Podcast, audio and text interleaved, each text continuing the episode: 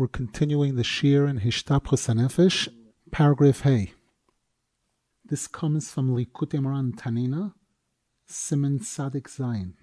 Oid Shomati Bishmoi, Rab Zal says, I also heard told over in the name of Rabbeinu Zal, She Omar, that he said, Le'inyan Mailas Hasicha Beinoi Levein Koinoi, regarding the benefits of this kind of this talking to Hashem in your own language, in your own words, Ki utchinois ubakoshois mikvar, that regarding all the tfilois and bakoshois that are written in Sidur, you know, in Tehillim or Sidurim or other things, kvar yoidemehem kol hamechablim v'amekatrigim, all of those malochim who try to block tfilois, they know about those tfilos already. They know about Shachris, Mincha, Mariv, Tehillim, you know, and these other tfilos.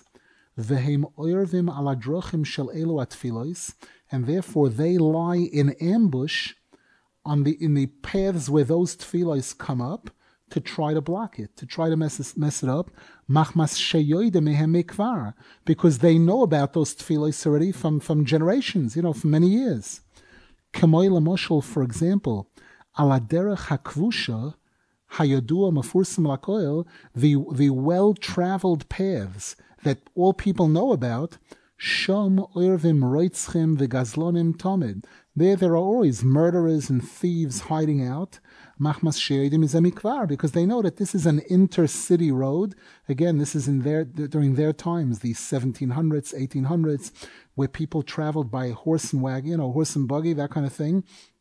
And they were the standard roads that people took. And the murderers and thieves knew that the, this, this is a place where people usually travel. They would hide out there to, to, to steal. Whereas when a person takes a new path, which nobody knows about, there the bandits and everything don't know to lie in ambush there at all so true lahavdil when it comes to ruchnius, when it comes to tefillah. The Gemara makes a statement, Malchus Dara ken Malchus Rikia. And we find this many times and in, the Gemara and other Sfarim that certain times when we want to know how things work in Shamayim, we learn it out by what goes on down here on earth. Because Hashem has created the Teva in such a way, Hashem makes things operate in this world in such a way that we could learn out things about Shemayim from the way we see it going on down here. So now Rabbi Nazal says, "Kemoi kein anal." So too regarding tefillah, ki hasicha shemedaber hodam meyatzmoi beinoi leven koinoi. This kind of private conversation that a person speaks in his own words, in his own language to Hashem, he derech chodosh utfilo chadosha. This is a new derech, a new kind of tefillah. Sheha'odam oimro meliboy mechodosh. This person is writing the script from scratch, brand new. He's not reciting a tefillah that, that they've heard already. This is a brand new tefillah. Al kain ein hamekatrigim mitzuyim kol kach leroiv.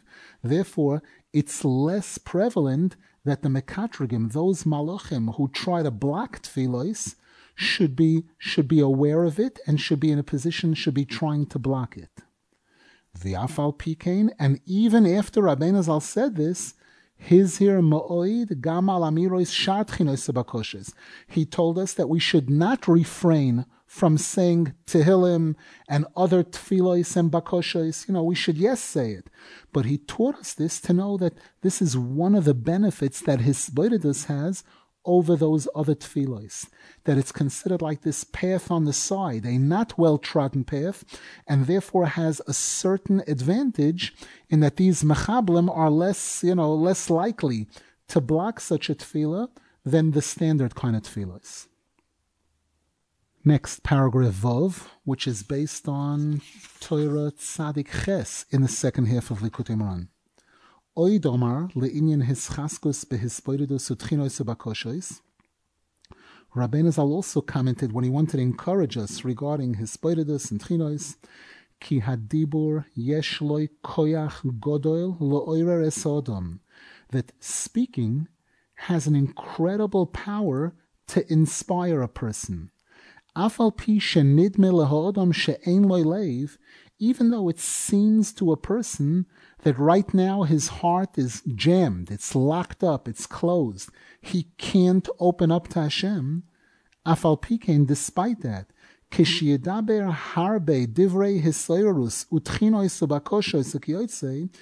the person will say a lot of Tehillim or other Tchinois or Bakoshois, Likutei or other form like that, Ze Biatzmoi Shemedaber, Hu Bechinas His his oirarus liboy. The fact that he's speaking, the words coming out of his mouth, are a revelation of inspiration from his heart, from his soul to Hashem. Bebechinas, as the Pasuk says, Nafshi yotzo bedabroi. My soul comes out in my words. Shehadibur biatzmoi, who is galus hanefesh valev. The words that he's speaking are also a, a revelation of what's in his heart and what's in his soul. Ulefomim al yidei sheyedaber harbe, and therefore at times, if a person will talk a lot, not for two, three minutes, he'll talk for 10 minutes, 15 minutes, a half hour, even though when he first starts out, he doesn't feel any heart at all. His heart is frozen. His heart feels like a block of stone.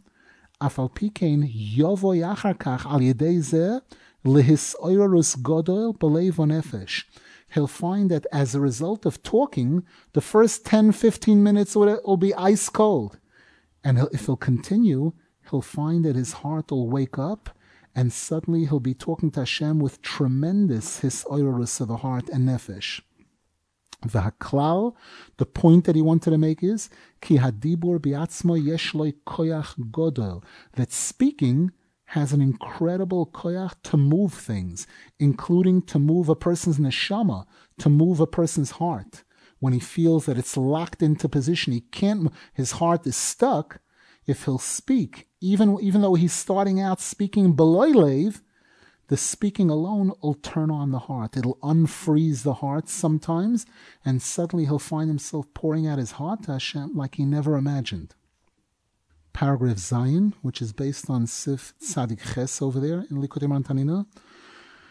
Omar Rabbeinu Zal said, "She'ikara hahisboidedus v'hasicha beinoy leven koinoi b'shleimus." That if a person wants to know what's called hisboidus b'shleimus, what's called real hisboidus, hu kishiyafaresh sichosei kol kach lefnei Hashem Yisborach, it's when a person pours out his heart to Hashem to such an extent at somoch moed to the point where he feels so exhausted.